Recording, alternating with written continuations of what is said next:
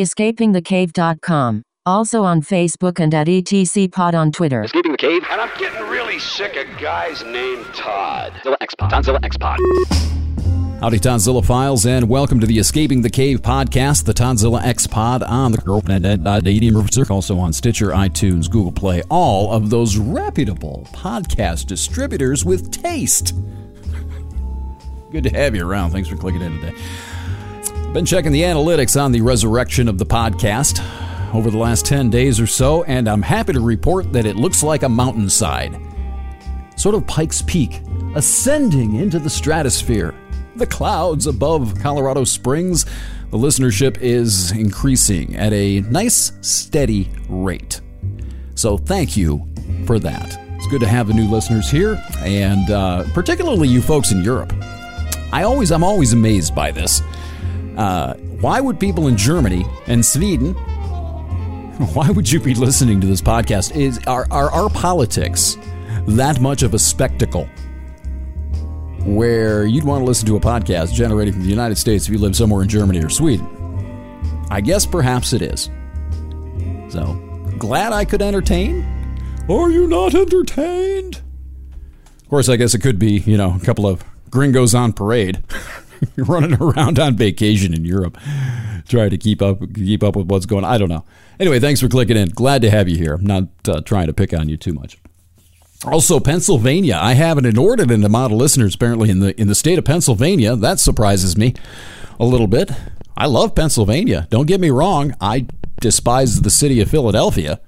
I wish it would fall into uh, Chesapeake Bay. That's not Chesapeake Bay. Wherever it is, whatever that body of water is. My geography is failing me right now. But the rest of Pennsylvania is great. Southwest Pennsylvania. I've been down through there a couple of times on my way toward Cumberland. Oh, it's gorgeous, beautiful country there. So glad to have you guys along, as well as uh, some folks up in North Dakota. Hi there. Is it warming up up there yet?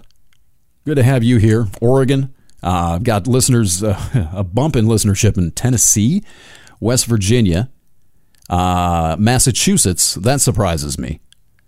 Be perfectly honest with you, and a high number of downloads coming from the state of Maryland. This one scares me, Maryland. That's too close to D.C. Is this the NSA spying on me, looking for sedition here? What's going on over there in Maryland?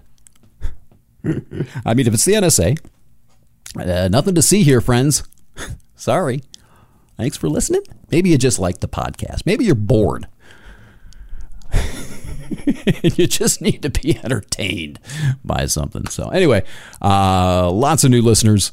The podcast is growing. I thank you for that. I implore you, though, if you like the show, I don't market this thing very well. Uh, I don't, it's the one thing that makes me want to hang myself on a regular basis is marketing, branding, all of that stuff. I know it's self defeating. I understand that if I were a better salesman, if I were a better marketer, I would have probably a much bigger listenership than I already do. If you like the show, though, I'm asking you a favor. Just share it. Tell people about it. Spread it around. Put it out there around the internet and let people know that you enjoy it because that will help a lot. If I can grow this thing organically and not have to uh, beat my head on the wall, I, I, I can spend more time making these things, writing these things, putting these things together, doing the sort of collating the research that I've already done, putting this stuff into a package if I don't have to spend three hours a day twittering Although I do enjoy the Twitter zoo. More on that is coming. A lot more on that today, as you can probably uh, uh, tell from the title. So if you've done that already, if you've helped share the show and, and move it around the internet a little bit, I do appreciate it. Thank you very much. I ask you, if you like it though, please continue. Please. That'd be great. what else we got? Not going to spend too much time on current events. It's kind of useless, but because you can't keep up anyway. And by the time this reaches you, it's probably past. But uh, stock market tanked today. The trade war with China is making Wall Street a little, little, little skittish.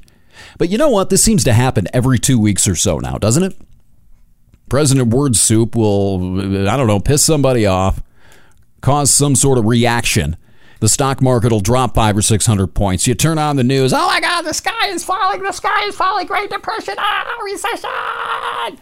And then the next day, the stock market rebounds, adds a couple of hundred points, and we're on to something else. Uh, get back to me, CNN. when this means something. When it means something significant, or at least for a longer period of time than 12 hours, 24 hours.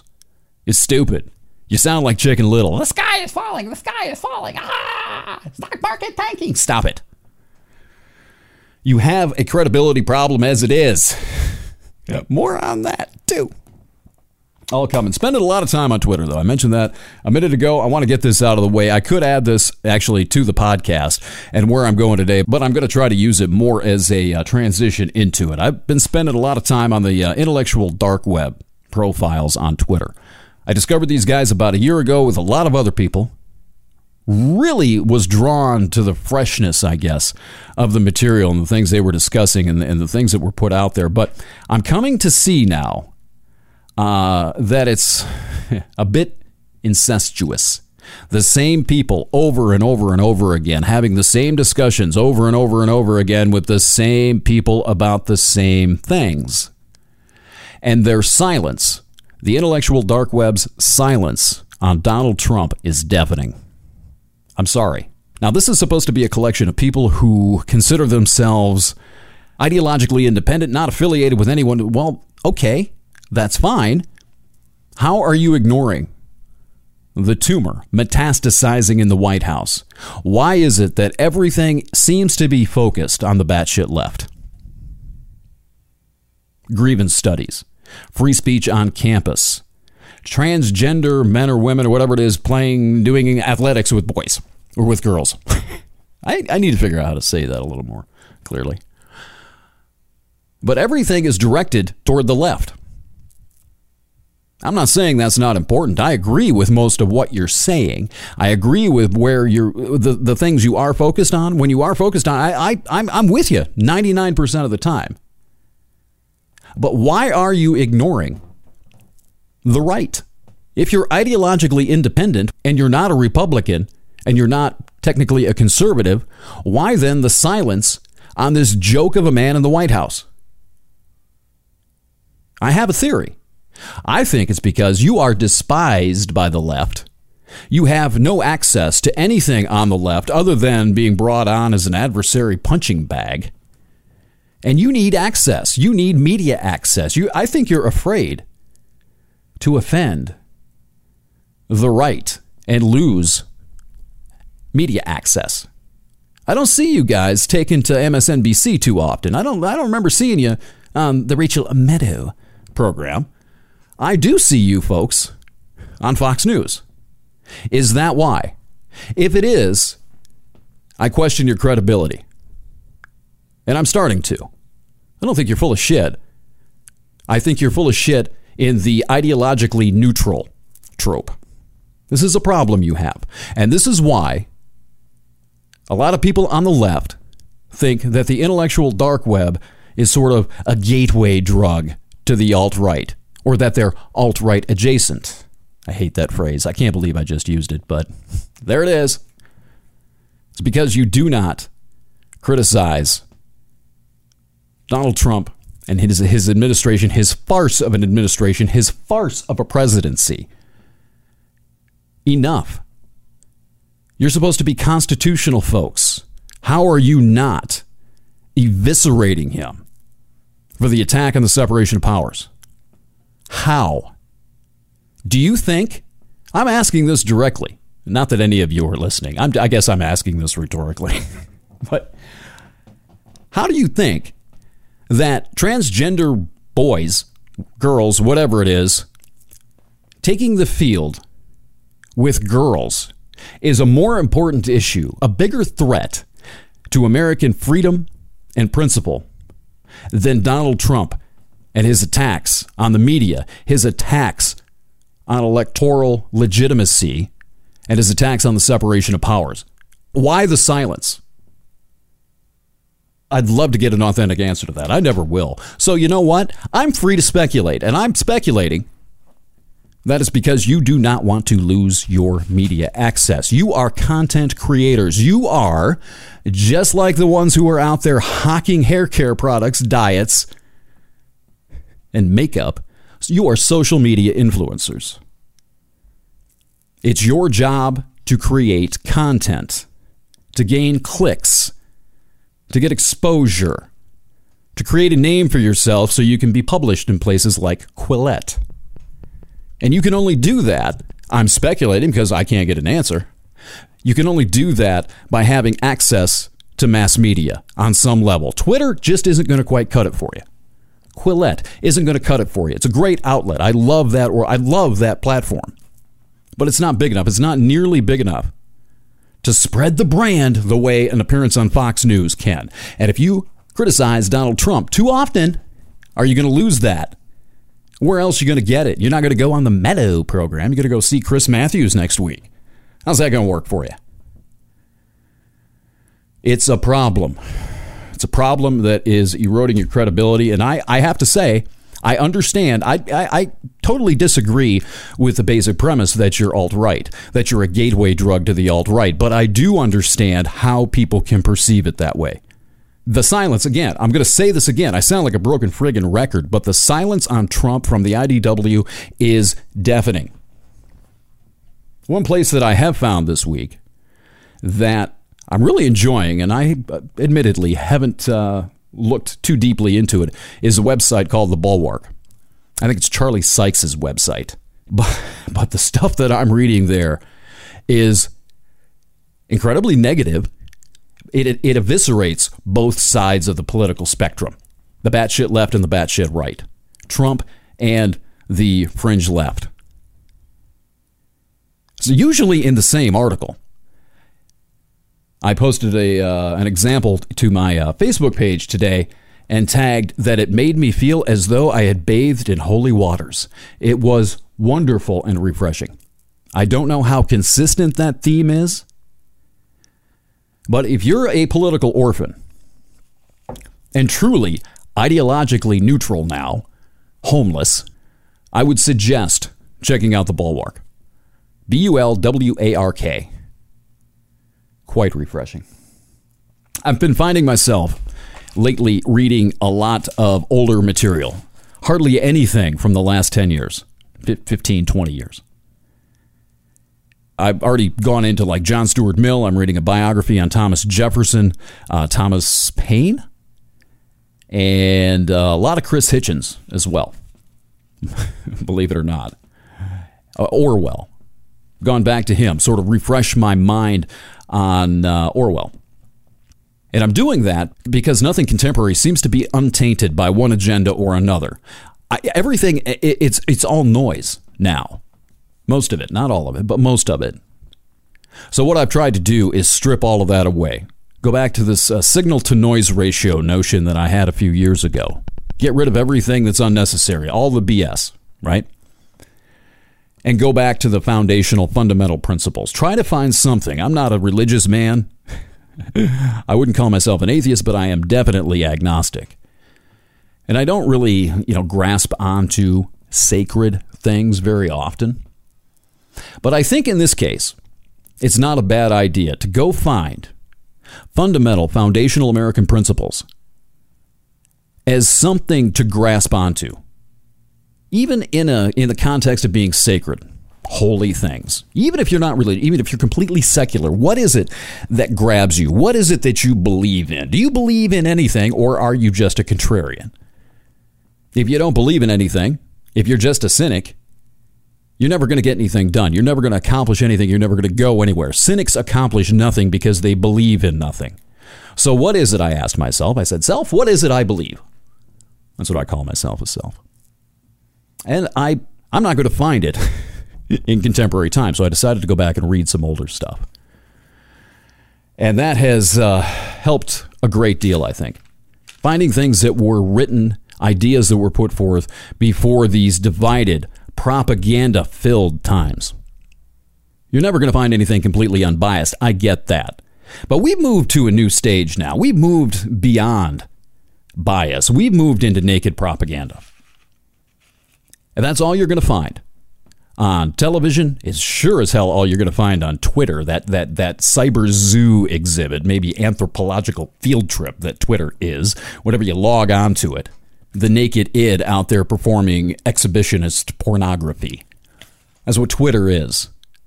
So I think that considering that, and considering the fact that it's impossible to go forward to get away from it. You have to go back. Find those sacred fundamental principles as you yourself define them. What do you think is important? For me, it's simple freedom, independence, cognitive independence, freedom from authoritarianism, totalitarianism, the right to define what makes you happy and pursue it without being compelled to live your life according to someone else's rules. This is foundational. This is the DNA of American self reliance and independence. This is who we are as a people. I'm actually quite proud of that. Surprisingly so. And there's a quote from Walter Lippmann that really sums this up for me quite nicely. There can be no liberty for a community which lacks the means by which to detect lies. Without an attachment to external, objective truth as best you can perceive it, there is no liberty. You soon and inevitably become the subject to tyranny. Authoritarianism, totalitarianism, it's simple. This is a common theme. This is the whole idea behind the free press. It depends upon a people, if not informationally sophisticated, at least interested in truth. The quote again There can be no liberty for a community which lacks the means by which to detect lies. And that includes both an inability and an unwillingness to separate fact from fiction, to separate external truth from propaganda. That's where we're going today. You best buckle up.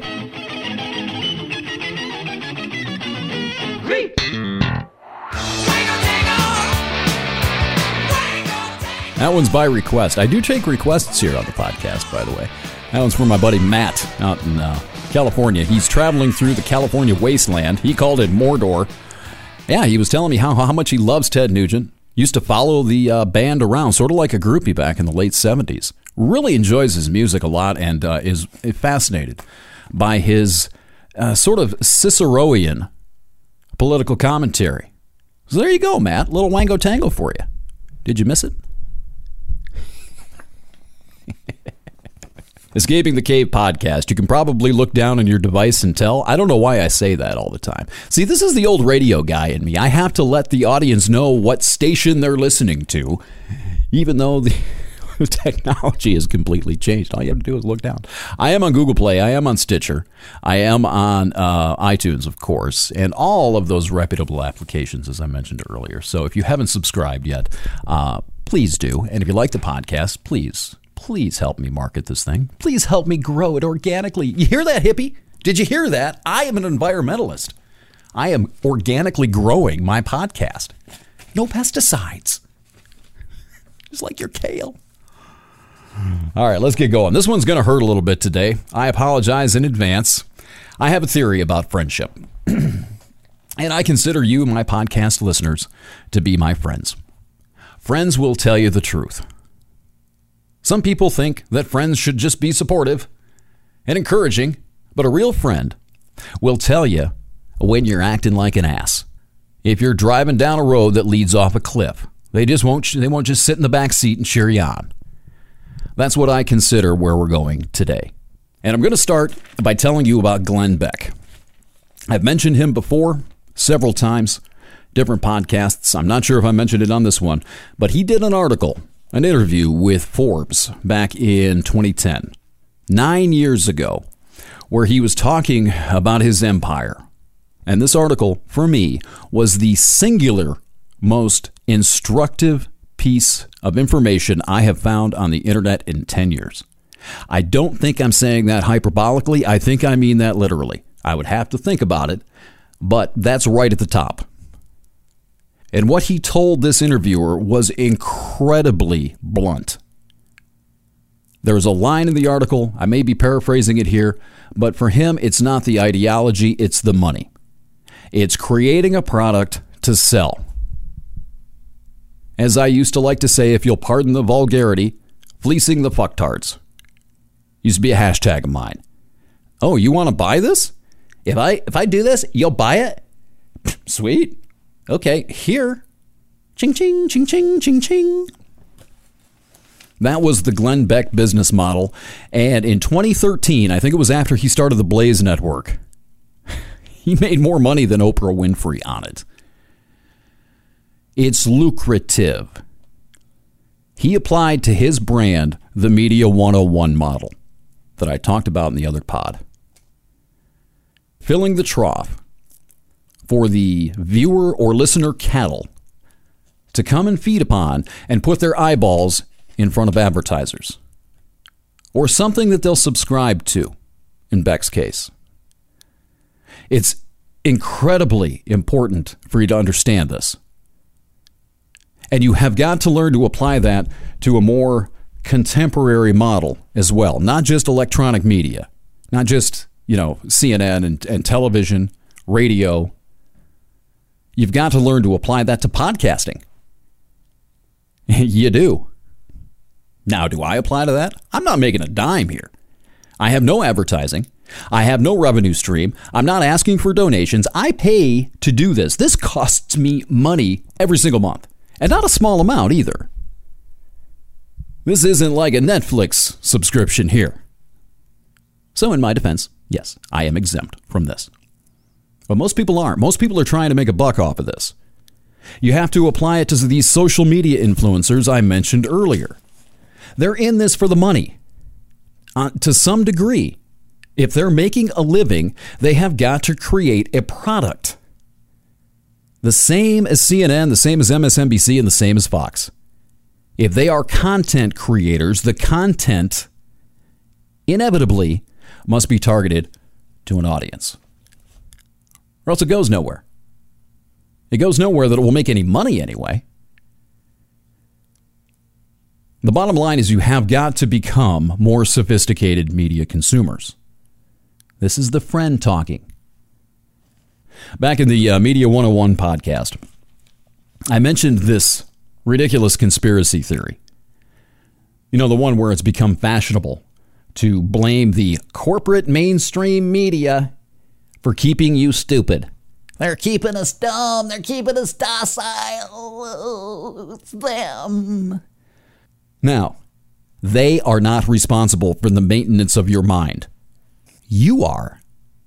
What you ingest is up to you. Uh-uh, they're putting it in front. Now, listen to me. Let me put this in more contemporary terms. There's this goofy meme floating around. I don't know if it's Twitter or Facebook, but it was saying something to the effect that mankind now has more free access to information, exponentially more, actually, than ever.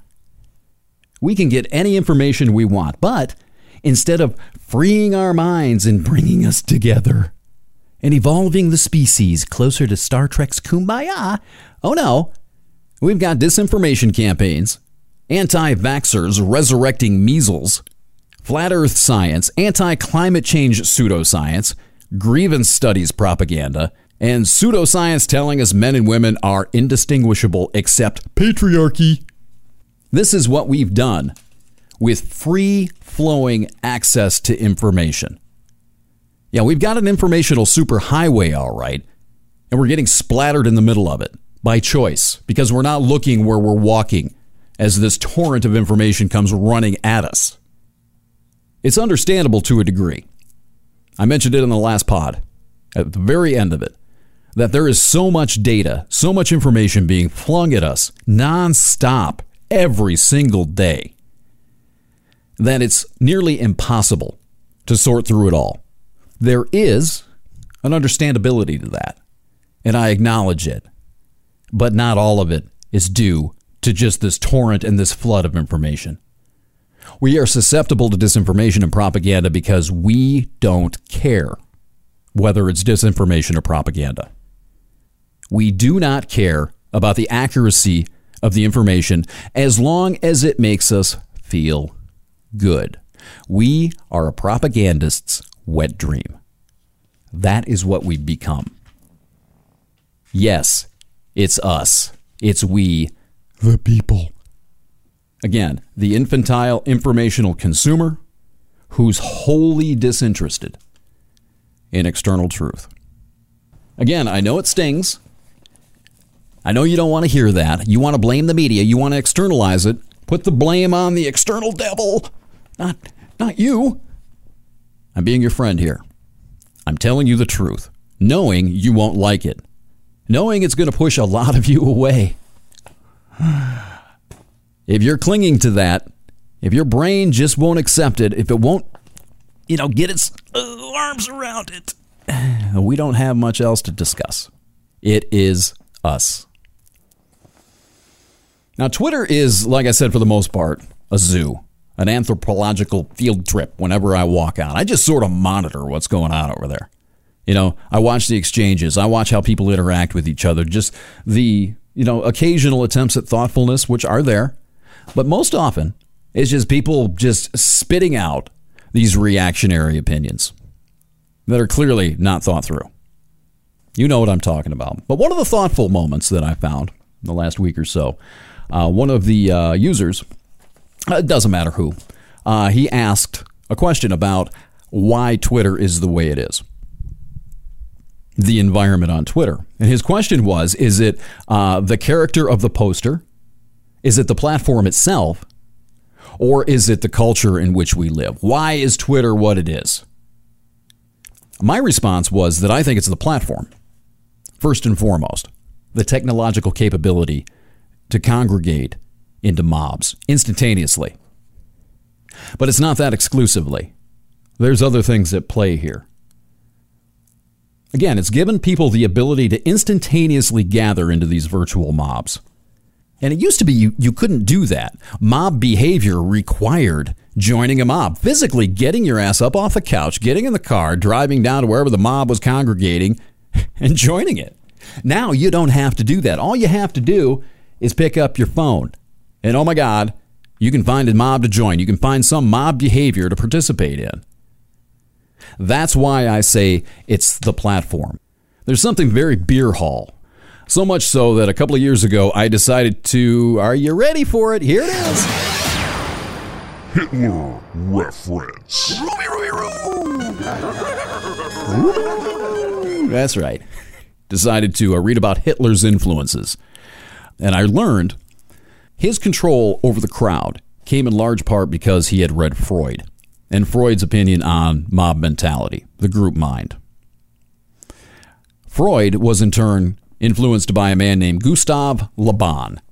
He was a psychologist, who wrote a classic book called The Crowd back in the early part of the 20th century. And the crux of it is very simple. See if this sounds like social media to you. When people join a mob, they become a cell inside of a group organism. Individual autonomy is surrendered. Reason is abandoned. And the mob's, and this is important, the mob's judgment and collective intelligence the intelligence of each cell inside of the organism drops in kind and resides far below that of its individual members outside of the mob. So you join a mob, you become a cell inside of a larger organism. And when you do that, the collective intelligence of the entire organism drops drastically. And you take on those traits. Regardless of how smart and intelligent you are outside of the group, outside of the mob, you're not anymore. You have given up that autonomy. You have surrendered to the ignorance of the group. And Le Bon came right out and said it. Mobs are stupid.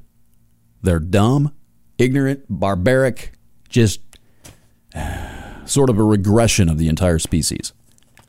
And this shouldn't even be necessary to say, but I will.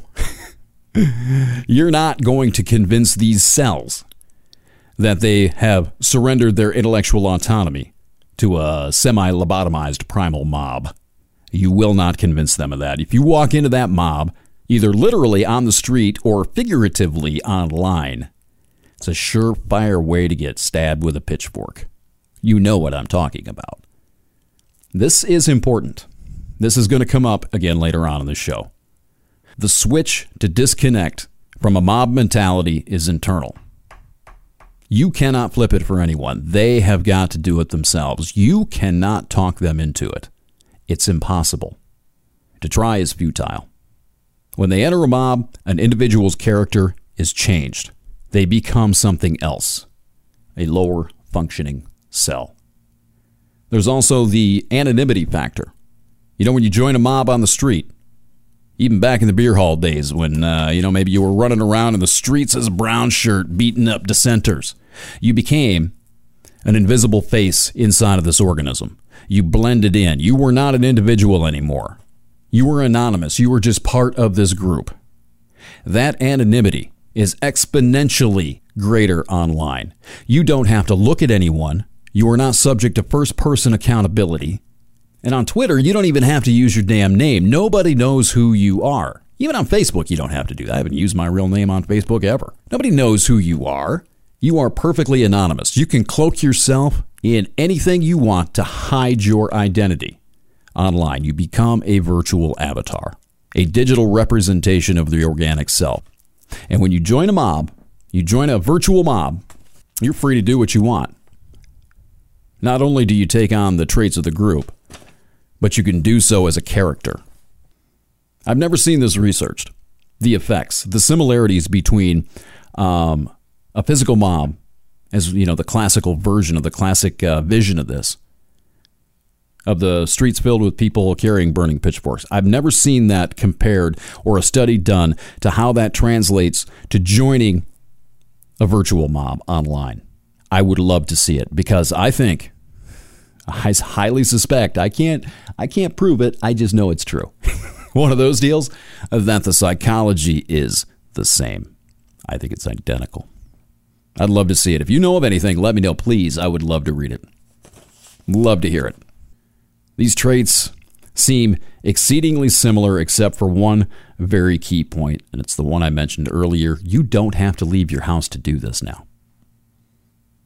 You do not have to risk first person accountability, physical pain, risk to the physical self. You know, whereas 30 years ago, mobs were required to physically gather together and directly affected only those in its immediate area, now these mobs have a global reach.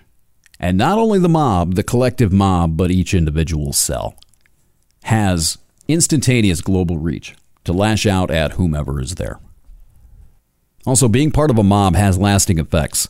Once the cell has detached, sort of regained its autonomy, residue remains.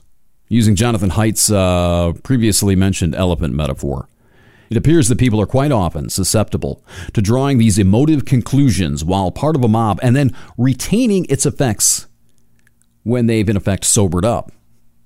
They take this with them, they take it offline.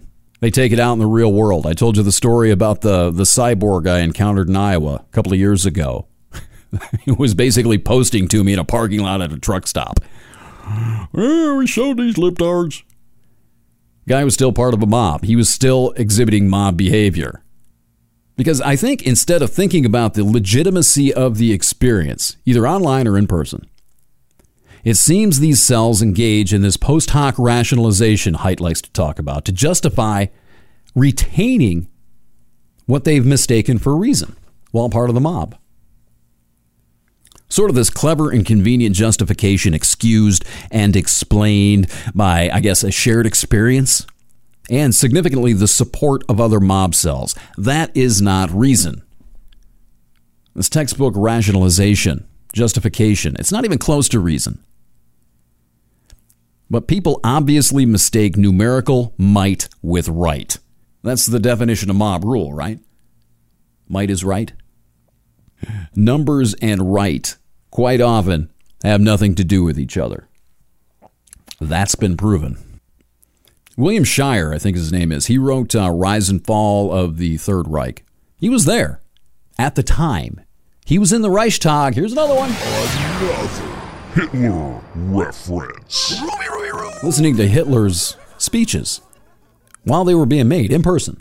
And he suggested that this mob behavior, this mob mentality, this justification by the group, this attaching yourself to a purpose greater than yourself, sound familiar? That's key too. The sense of nobility about that was how otherwise decent people, teachers, doctors, civic leaders, could also work at Auschwitz. The moral certainty of being part of something righteous and larger than yourself. That has proven time and time again to be the driver of not only authoritarianism, totalitarianism, but that moral certainty in the righteous cause and belonging to a group, a righteous group, being part of something so much larger than yourself relieves you of the accountability and responsibility and has been the driver of every large scale atrocity that's probably ever been committed. That moral certitude, that self righteousness within a group is among the darkest of human propensities. The distinctions between that and a mob mentality are not great. They're not huge. I'm personally convinced that the echo chambers are degenerating us into a mob state, a mobbed citizenry, the antithesis of an enlightened one. Many of us have congregated into diametrically opposed and mutually exclusive mobs from the comfort of our couch via these phones. The latest outrages are all fed to us automatically, screaming, screaming to be shared with the rest of the mob to show how evil, quote unquote, they are. The other. Look at this. Oh, they're terrible. We're righteous. We must righteously fight this evil. And then, when thrown into the virtual public square, online, social media, the results are predictable, sometimes amusing, almost always ominous, if you can see it from a detached perspective outside of the Twitter zoo. If, as long as you're not part of the Twitter zoo exhibit, it's horrifying to watch. This is not a fun path to follow, my friends. I'm going to get ugly looking forward, just so you know.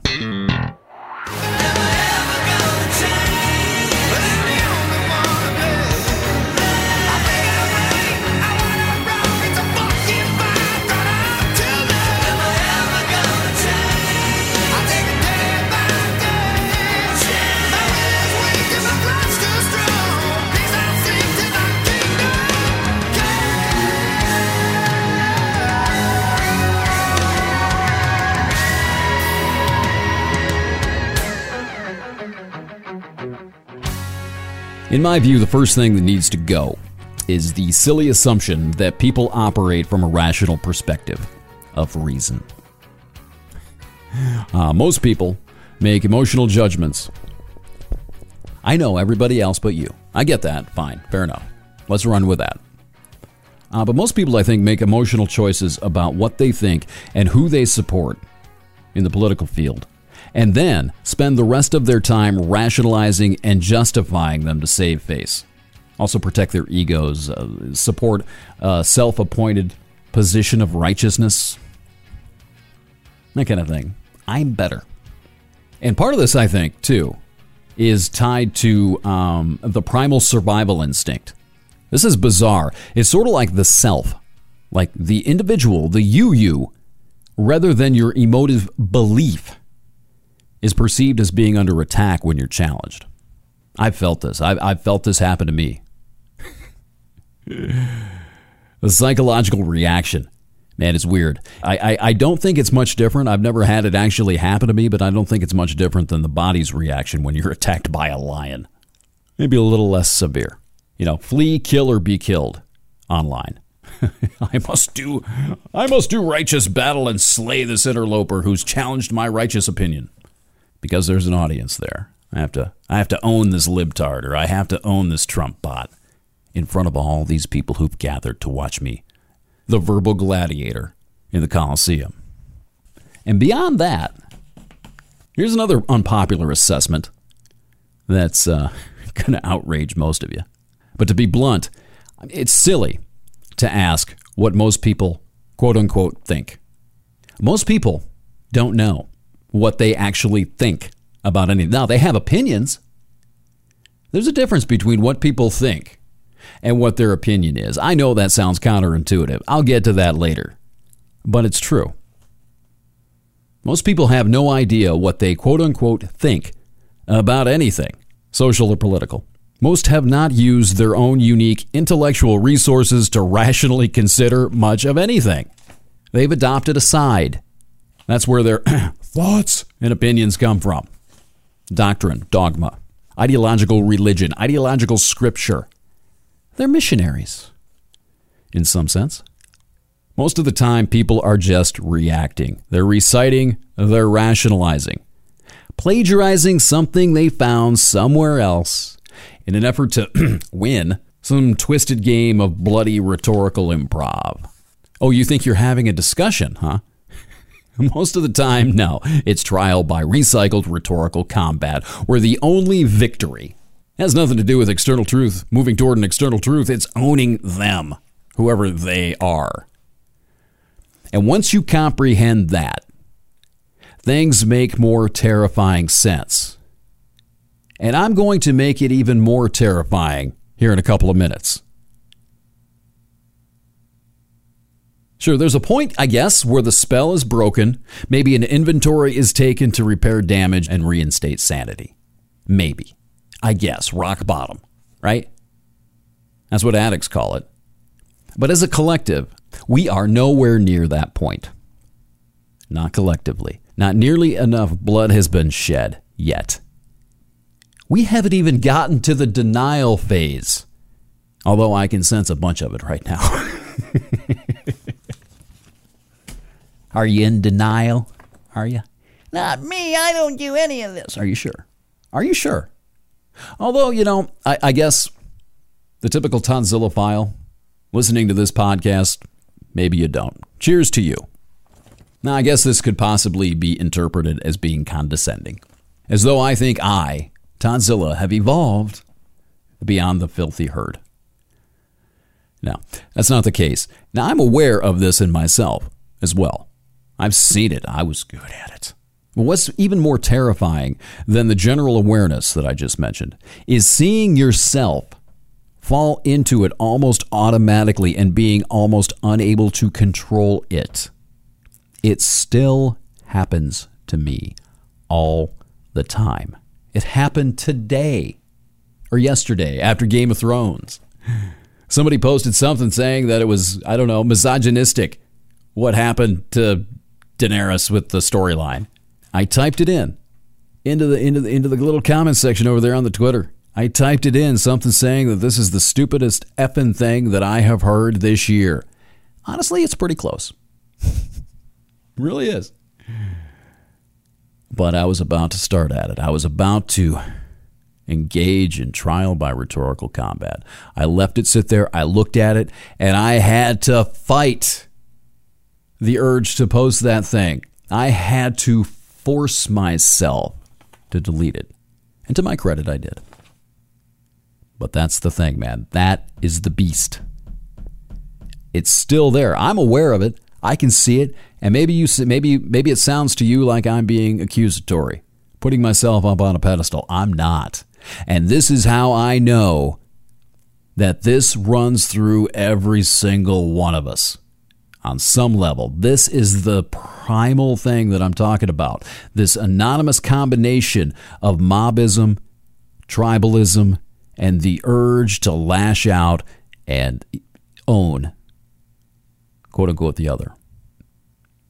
I am convinced this is genetic, and I'm convinced this technology is tapping into that in a very black way. I don't think there's any question about this. If you have open eyes, you don't have your head stuck in the sand, and are, and are still able to look around with semi clear eyes.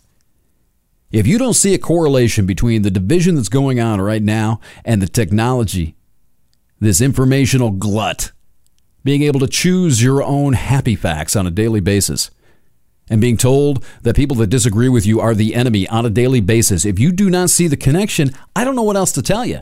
I don't know what, what to do for you. I don't. I'll send you to see the new Aladdin movie, I guess. I don't know how else to. Well, what else to point out here? I don't. And the funny thing is, is that I, I don't know how this feels to anybody else. I know a lot of you know exactly what I'm talking about. I don't know how it feels to you. But with me, the, there is a physical sensation involved here. When I get to this point where I just want to attack somebody verbally online, it's like a surge of adrenaline, you know, the blood rushing to the brain as the virtual lion, you know, hops from the weeds and says something that just uh, pisses me off. And all reason I can feel it. I can feel it. I swear to God, it is paralyzed. That's why I say I have to had to fight not to post that thing to that woman yesterday. I had to fight to delete it. I had to fight to walk away because reason was essentially paralyzed. And then all I am, once that's gone, is disgusted with this filthy vermin that I want to verbally exterminate in front of the virtual crowd.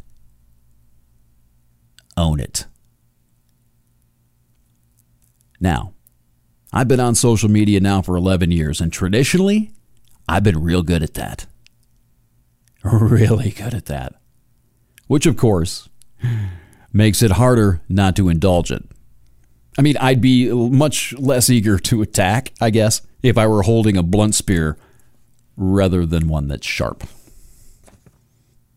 Let me give you another example. Probably a couple of months ago, maybe a month, I saw a group of neo feminists uh, who were this was uh, this was on Facebook. They were celebrating and mocking suicide, encouraging it, celebrating, encouraging suicide, simply because the original article in which they were commenting focused on white middle aged men. And of course, that was going to be a target rich environment. Now, benefit of the doubt, that's what fanaticism does to otherwise decent people. I mentioned that earlier. If you're a fanatic, maybe you are a decent person until you get online, until you go to your virtual Auschwitz. I don't know. I'll give the benefit of the doubt there to a certain point. But to be honest with you, I didn't then, and I still do not care if these people were decent human beings or not. I am uninterested in finding out as well. I wound up, I wound up deleting an unposted comment wishing ovarian cancer on one of these women, one of these feminists, and then inviting her to call me when her, quote, fat little ovaries were being consumed by the disease. That is the beast we are unleashing. Oh, it's only words. It's only the internet now. There's something more to this. How quickly, how powerfully, and how stealthily that struck, not only a couple of months ago, but yesterday, horrified me. It's just there, it's just waiting to attack, even though I'm aware of it. Even though I know it's there, even though I know what it is, when it hits, man, poof, reason's gone. I think this is an internal time bomb that, if we're not careful, is going to tear us to shreds. It's going to move off of the internet into real life. I don't think this has anything to do with our politics either. I think that's an infantile excuse, to be honest with you. You know, the devil made me do it. It's like the thing with the media. It's like blaming the media for keeping you stupid. It's us. Again, it's always us. We get what we deserve. It's us and what we are letting this social media medium of no account do to us. It's quickly annihilating what little commonality we have left. Here's a question for you. Maybe you think that's no big deal, you know, wishing ovarian cancer on someone who just wished suicide on someone else. oh, who would have won that exchange, do you think? Between she and I, had I posted that? Would it have been the feminist cheering middle aged white male suicide? Hmm. Or would it have been the dude saying that he hopes that she dies from ovarian cancer? If one of those is better, in your view, than the other, you need to show your work. Now, there's something that goes even further than this that maybe was touched on in the Hold My Beer episode the lasting effect of it. That wasn't, it didn't just end there. I didn't post anything. There was no exchange, there was no warfare engaged in, no trial by rhetorical combat or anything like that. She, doesn't, she didn't even know I was there. But I associated every feminist with her. There are people watching, there are people behind these screens. Our actions online affect more than just the people we're interacting with. If you represent yourself poorly, people will believe you. They'll take your word for it. I got to be honest with you. I still associate every feminist with that batshit woman. I do. If you happen to be a feminist, I associate you with that woman now. For you folks that were around in the other podcasts, unregimented, in the earlier iteration of this one, I definitely associate Moonbeam with this feminist. Absolutely. Now, is that a rational association? Nope. Am I trying to fight it? Absolutely. But it's there. It's still there. Oh, you have a problem with that. Well, it's the same thing as many people's blanket dumb Trump voter trope and judgment. You see something done by some Trump voter, and it reflects on every other Trump voter. Either that or you are woefully misrepresenting yourselves. Dumb Trump voters, they're all inbred. You're doing the same thing. And the same thing happens on the right. They see something like this, and it stains the perception of everyone else associated with that, that person. This is a big deal. Nobody talks about this. Nobody talks about the silent effects of virtual radical behavior, extremist behavior, this for show, this showing off of how utterly vile and contemptible you can be. People see it beyond just the person you're interacting with, and it has effects. This isn't hard to see it's happened to you at some point. Do you think it's not happening to other people? Do you think that the actions of people you like are not affecting people you don't like in the same way and just widening the gulf and the divide? How do you do that in your head? Assume it only works one way. Maybe you haven't thought about it. You're welcome. I've said before, I've said over and over again that nobody has time to engage in 100 million cases of personal nuance with every single person they run into. People create categories and stereotypes. Some good, some bad, some accurate, some not. And I have to ask, with all seriousness, going back to this uh, feminist example, we've learned over the last few years that politics follows the mob, not vice versa. Is she a representation of where you're going, hippies? I still cannot answer that no with any certainty at all. And you know what? Neither can you. So, yeah, I mean, despite fighting it, I still associate that marauding virtual avatar with radical lefties in general and feminists in particular to this day. And let's be honest here, that was not the first time I've seen such, to borrow a word, deplorable rhetoric deployed by one extremist or another.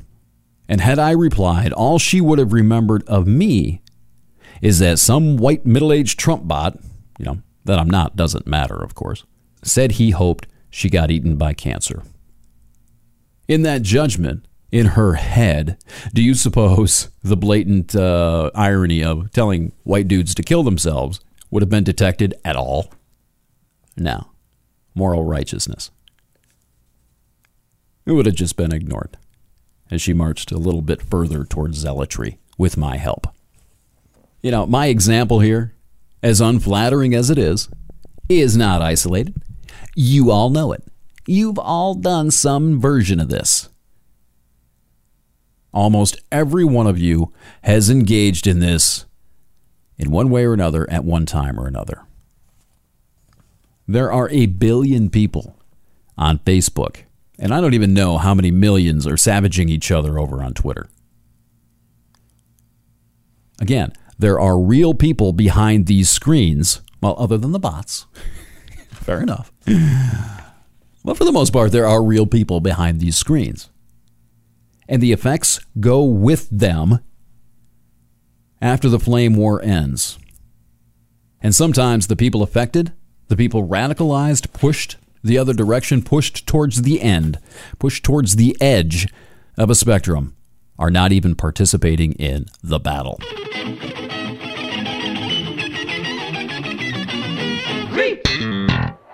You are my sunshine, my only sunshine.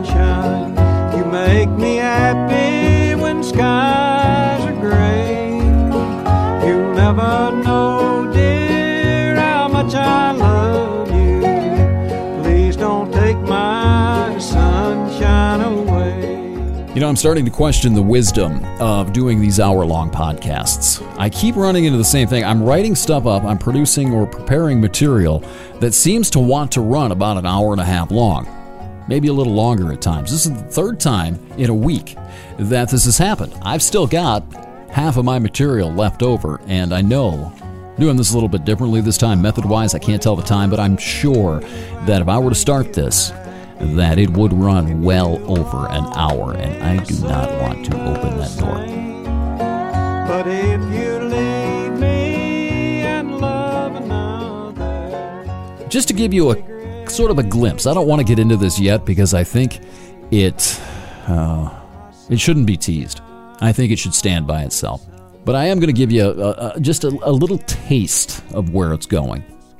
You conspiracy theorists, you know, the ones I was talking about earlier, the ones that think the media is out there to keep you stupid, that it's just there to keep us dumb and docile, which is a bunch of crap. It is. But there is something at play here that is intentional.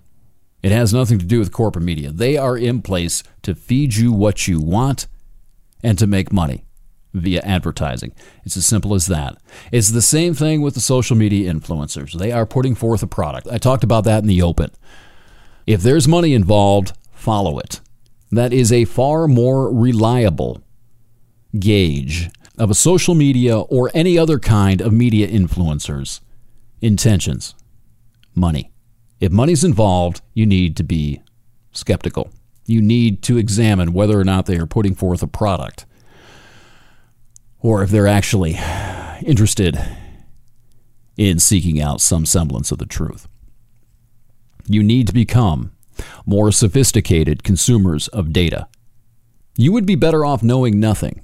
There's this old phrase, I, I, forget, it might have been Jefferson, but it goes something down the line of He who knows nothing is closer to the truth than he who believes a falsehood. If you cannot differentiate between propaganda, disinformation, and truth, external truth, objective truth, if you can't tell the difference, you're better off just unplugging and not knowing anything. You're closer to the truth than you are absorbing, digesting, and, and crapping out into the social media toilet disinformation and falsehoods. You're doing more harm than good. You're doing more harm than the man who doesn't even have a TV or an internet connection. You have to understand that. And you have to take some sense of responsibility for that. For your own mind, you have got to take responsibility for your own mind and learning to differentiate between propaganda and fact. It's hard. It's hard freaking work. The first thing you have to do is disconnect. You have got to excommunicate yourself from the ideological religions, the ideological camps, the echo chambers. You have got to take a disconnected approach to this so you do not have a home team to root for. That is the first step. It is the only first step to becoming a more sophisticated informational consumer. It has to happen. You can't be affiliated, you have to be unaffiliated. The Ralph Waldo Emerson quote I was going to use, I will use it in the next one. It gets into that perfectly talks about conformity. I'll give you a little taste of it if I can find it. Now, here it is. A man must consider what a blind man's bluff is this game of conformity. If I know your sect, I anticipate your argument. I hear a preacher announces scripture and know he's proselytizing the church's agenda. I know beforehand that he cannot possibly say a new or spontaneous word. I know that with all this ostentation of speaking for the institution, he will, he can do no such thing. He cannot say an original word. He cannot deviate from the doctrine. He's pledged himself to look at only one side, the permitted side, the acceptable side. Not as a man, but as a parish minister. Then he changes metaphors. He's an attorney retained to argue a static position, not explore external truth. Most men have bound their eyes with one doctrine or another and attached themselves to one of these communities of opinions, mobs, echo chambers, one or the other.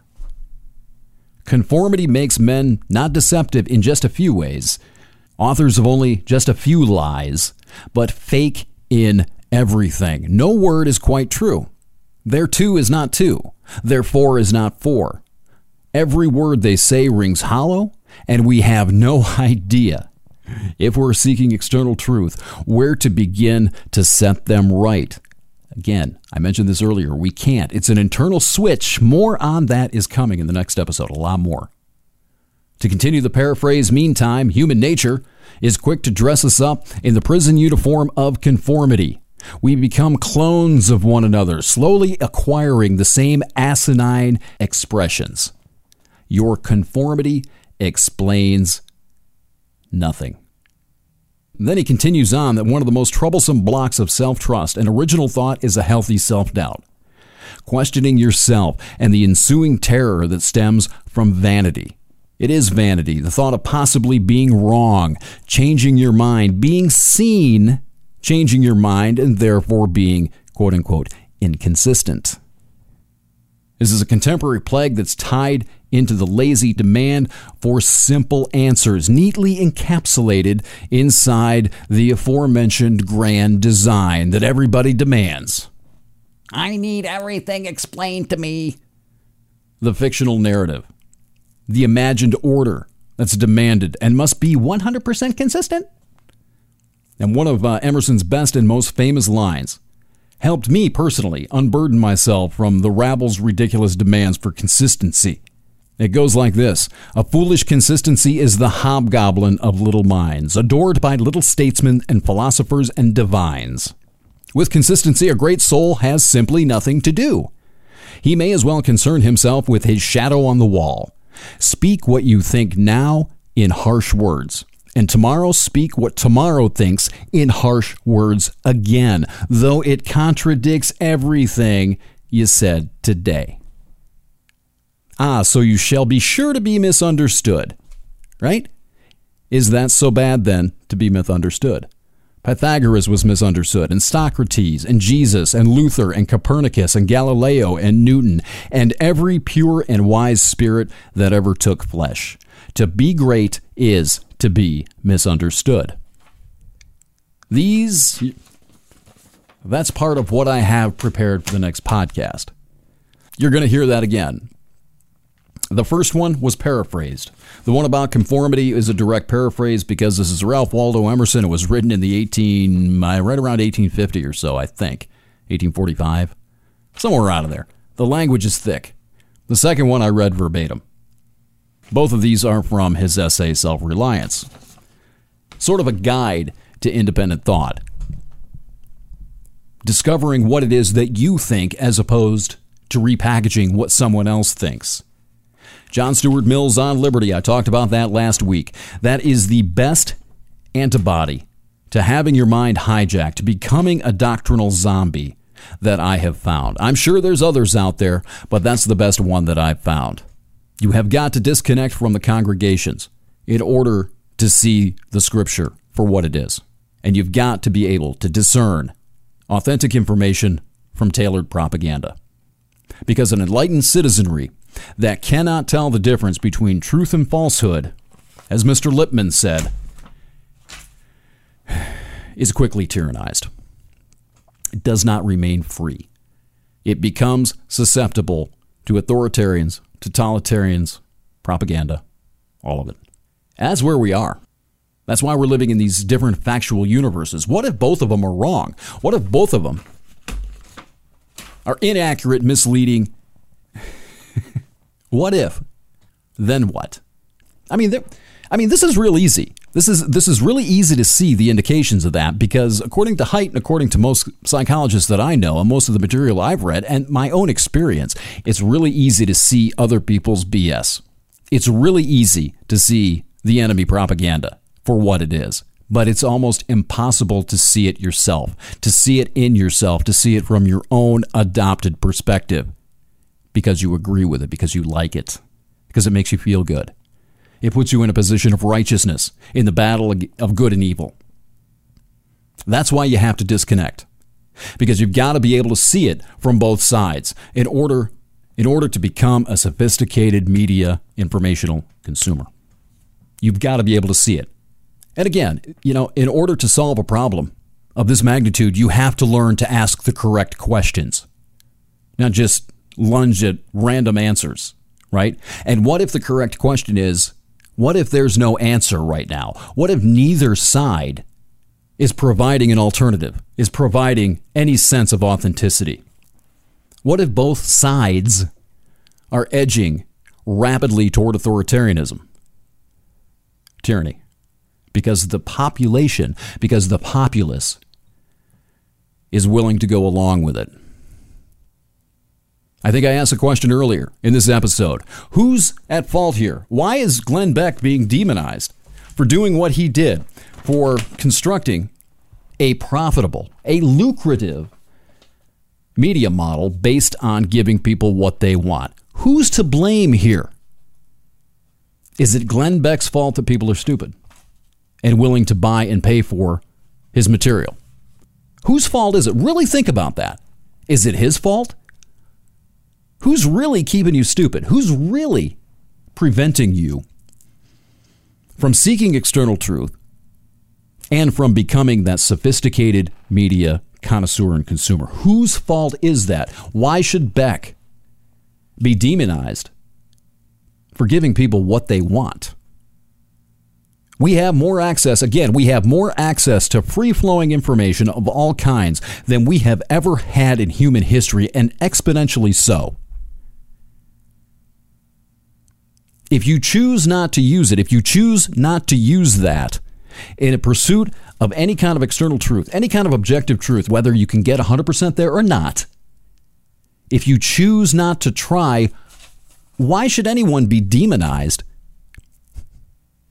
for selling it to you? For selling you the bullshit that you want, that you're going to find somewhere else anyway. This is not only the media's fault a huge amount of responsibility sits in our own laps because we choose to choose happy facts over truth. The media is not your friend. The media is there to make money. It will give you what you want. It's not there to babysit you. Why do you need a babysitter? Most of you, I assume, if you're listening to this podcast, are adults. Why do you need a babysitter for your mind?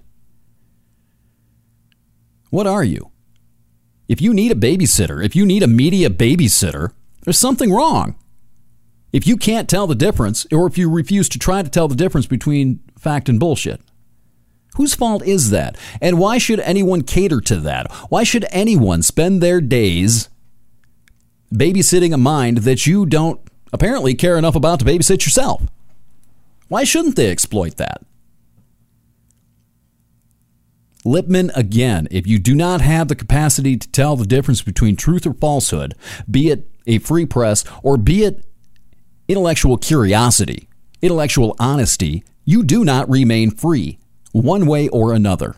And you're getting it, you're getting a pincer move, a, an authoritarian pincer move from both sides now because you refuse to see things as they are. You want them to be fashioned and catered to your chosen ideology, your chosen ideological religion, sometimes your literal religion. You're going to get a totalitarian enema. It doesn't matter which side it comes from, does it? Does it? Do you really think it matters? You're seeing the indications of it with Trump right now because he's got his base behind him. His lapdogs in Congress are afraid of the base. And meanwhile, Democrats and the radicals on the left are reacting in kind. The same equal and opposite radicalization, creating a base whose congressional lapdogs will be afraid of it. Because you do not care about factual, objective, external truth. I'm going to say this again. This is nobody's fault but your own. if you refuse to prevent your mind from being polluted by disinformation, happy facts, propaganda, if you refuse to even defend against that, there is no one else to blame but you. And there's no one else to blame but us collectively. No one. Who's to blame, my friends, the fleecer or the fucktard? I submit the fucktard. Because without the fucktard, there is no market for the fleecer. The fleecer goes out of business. That went longer than I thought it would. You're going to hear a lot of that repeated, not verbatim. the only thing that was read there, the only thing that was taken off of my notes uh, was the Emerson quote. You'll hear those again in the next episode. But that's where we're going. This technology, the social media thing, has become a disease. Yeah, we are responsible for ourselves. We are responsible for our minds. But in the absence of accountability and the absence of personal intellectual responsibility, this technology becomes a, an open door for the contagion to spread instantaneously and globally. Not to mention what everything else that I talked about today as far as mobs, channeling something primal, scraping away the thin veneer of civilization in cyberspace just a little bit at a time, and having real world effects when the cyborg in the avatar decides to take its character out on the streets. Maybe they see representatives having lunch. Maybe they decide to go pay a media personality's home a visit and terrorize their wives and children while said media personalities are on the air. Maybe. I don't care if you're wrapping it in moral righteousness, moral certainty or not. What are you becoming? I am convinced, and so are many, many others, that this technology is unleashing something that cannot be put back. It has to be managed, it has to be managed now. Or we're not going to walk it back. And it may not be possible anyway. And beyond that, what do you do about it? Right? Shut it down? Can you imagine the howls from the Twitterverse and uh, land? Come on.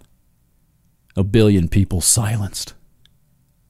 I would love, being the freedom loving First Amendment guy that I am, I would love to see both Facebook and Twitter shut the hell down. Just taken offline with no warning. I'd love it. We got along just fine before Twitter and Facebook. Came into the scene and democratized. That's a, that's a great word, isn't it? Democratized opinion. I'm not of the belief that opinions should be democratized. Because I'm going to I'm going to explain to you and I'm going to show you exactly why in the next episode because opinions are not that. They are not organically crafted thoughtful opinions. Most of the time they're repeated, they're reactionary. They haven't been thought of, they haven't been thought through. Therefore, they are literally, in the proper sense of the word literally, they are literally thoughtless opinions. Being thrown around, creating a social divide, combining with the demonization of each other, creating a tear, a massive tear in the American social fabric, destroying commonality, taking us to the brink of something very bad, for lack of a better word. You can see it. This is the foundation of why we're having this institutional meltdown and entering hospice care. Base on base crime. Said it before, say it again. We have never dealt with an onslaught of such society altering technology as this. It's never happened before. There is no comparison. Oh, we've always been divided. Yeah, okay, fine. Not like this. Not with this technology and this ability to congregate in virtual mobs. We have never, ever, ever been here before. Not like this. This is kerosene on the Tribal Fire. If we'll keep on the sunny side of life. So that is where we're going. On that note, thanks for clicking in. Been listening to the Escaping the Cave podcast. You can get me at escapingthecave.com. That's my website. Actually, I've got another podcast coming up. I've got a baseball podcast. Ooh, it's ready to go. I'm just waiting for for for, for uh, uh, iTunes to get shit together and uh, uh, uh, approve my submission. And I'm gonna start. I see. I have to get away from this. This stuff. If I focus on social media and the news, and I I lurk around in the Twitter zoo for too long, I end up wanting to hang myself. I'm not kidding. It's just like, oh my god, am I part of this? Oh, oh. I can't do it anymore. So I decide I decided to start the baseball podcast as sort of a uh, a way to just d- disconnect and breathe. I have been playing Fallout 76 on my PlayStation. Killing super mutants is very therapeutic to get away from this stuff, but this seems more productive. So anyway, yeah, I have a baseball podcast coming. That will be up on the net.net.18 as soon as everything's good to go. Uh, it'll be a Tiger-based podcast, Detroit Tiger podcast, uh, and around Major League Baseball a little bit, and uh, mostly on the Detroit Tigers. So if you're a Michigan listener, I know I have a lot of them out there, and you like baseball, you like the Tigers. Uh, baseball's my thing. I know baseball better than I know this stuff. Oh. I'm not saying that. I'm not saying that out of arrogance. I do. It's a fact. Go listen to the podcast when it's up there, and I will prove it to you. All right, that's enough for today. Thanks for clicking in. We'll talk to you next time. So long. Book Talkzilla for your children's party now.